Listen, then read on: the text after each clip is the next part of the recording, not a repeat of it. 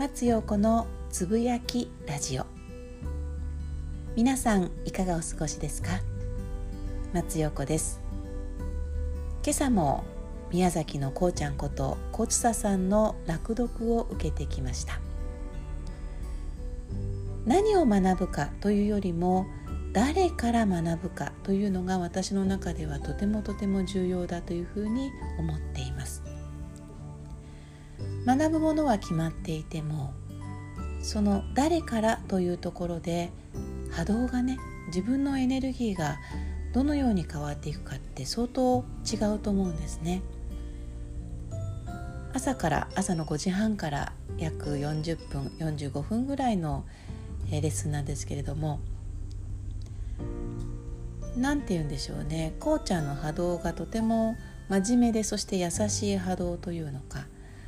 そこの部分が私が欲しているものであり私と似ているものというような、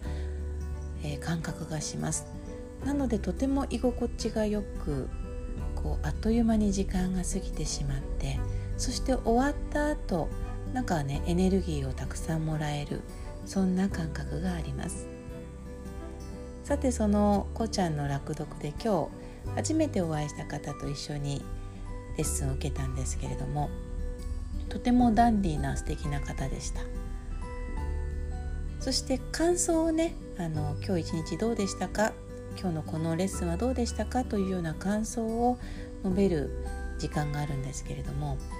かなり自分にシビアだったんですね。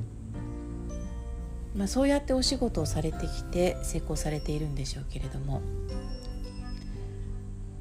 男性にすごく多いなというふうに感じます。ただこれ YouTube でもお話ししましたけれども私の周りには女性も少なくないかな。こう自分をね奮い立たせることってすごい大切だと思うんですね。やる気が出ない時に奮い立たせてこう自分にやる気を起こさせるとか。あとはもっともっとこう成果を上げるためにもっともっと向上するために自分のねお尻を叩いて頑張れ頑張れというふうに応援をして、えー、前に進ませる。それもある意味大切だと思います。ただそれを知っているといつの間にかそれしかしない自分というものが出てくる可能性があるかなというふうに私は感じています。子供を育てる時に褒めて育てるというようなことがこのね、えー、もう67年前ぐらいから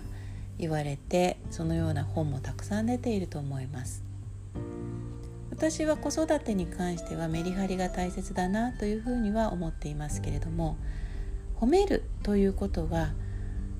その言葉その言霊というのかなその波動がその人に行くんですね。なので自分を褒めてあげるということもとても大切だというふうに私は感じています。できてもできなくてもやったということそのことだけでも褒めてあげるというのは私の中では必要だと思っていて夜寝る前に必ず感謝の言葉を述べてから私は寝るようにしているんですけれども今一緒に住んでいる猫のマルとそしてポノに感謝をしてそして今日一日に感謝をしそして最後自分にも感謝をして、えー、寝ます。それが習慣化してきてなんかやっぱりそれをしないとあの気持ちが悪いというのかな。そういうようなこともありますしやはり感謝の言葉を自分に投げかけてあげるということで自分のこの37兆個の細胞が喜んでいる感覚があるんですね。人に褒め言葉を渡すというのはその人に対してもですがまずそれを話している自分が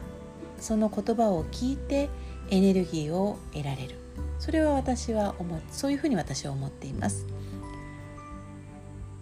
人に褒めること人を褒めることはできても自分をなかなか褒められない方是非自分を褒めてみてください。いやいやそんな褒めてばっかりいたら自分がどんどんダメになるというふうに思いがちな方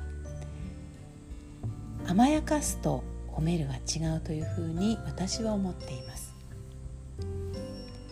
甘やかすっていうのは何やっても許すっていうことですよね。勉強しなくてもいいよいいよ。仕事しなくてもいいよいいよ。たまにはいいよって言ってあげることも大事だと思うんですけれどもそれと褒めるは違いますね。自分がしたこと自分が思ったこと自分が生きていることすべて褒めてあげる価値があると思います。自分を褒める。ぜひしてみてください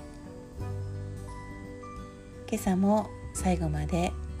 お聴きいただきありがとうございました。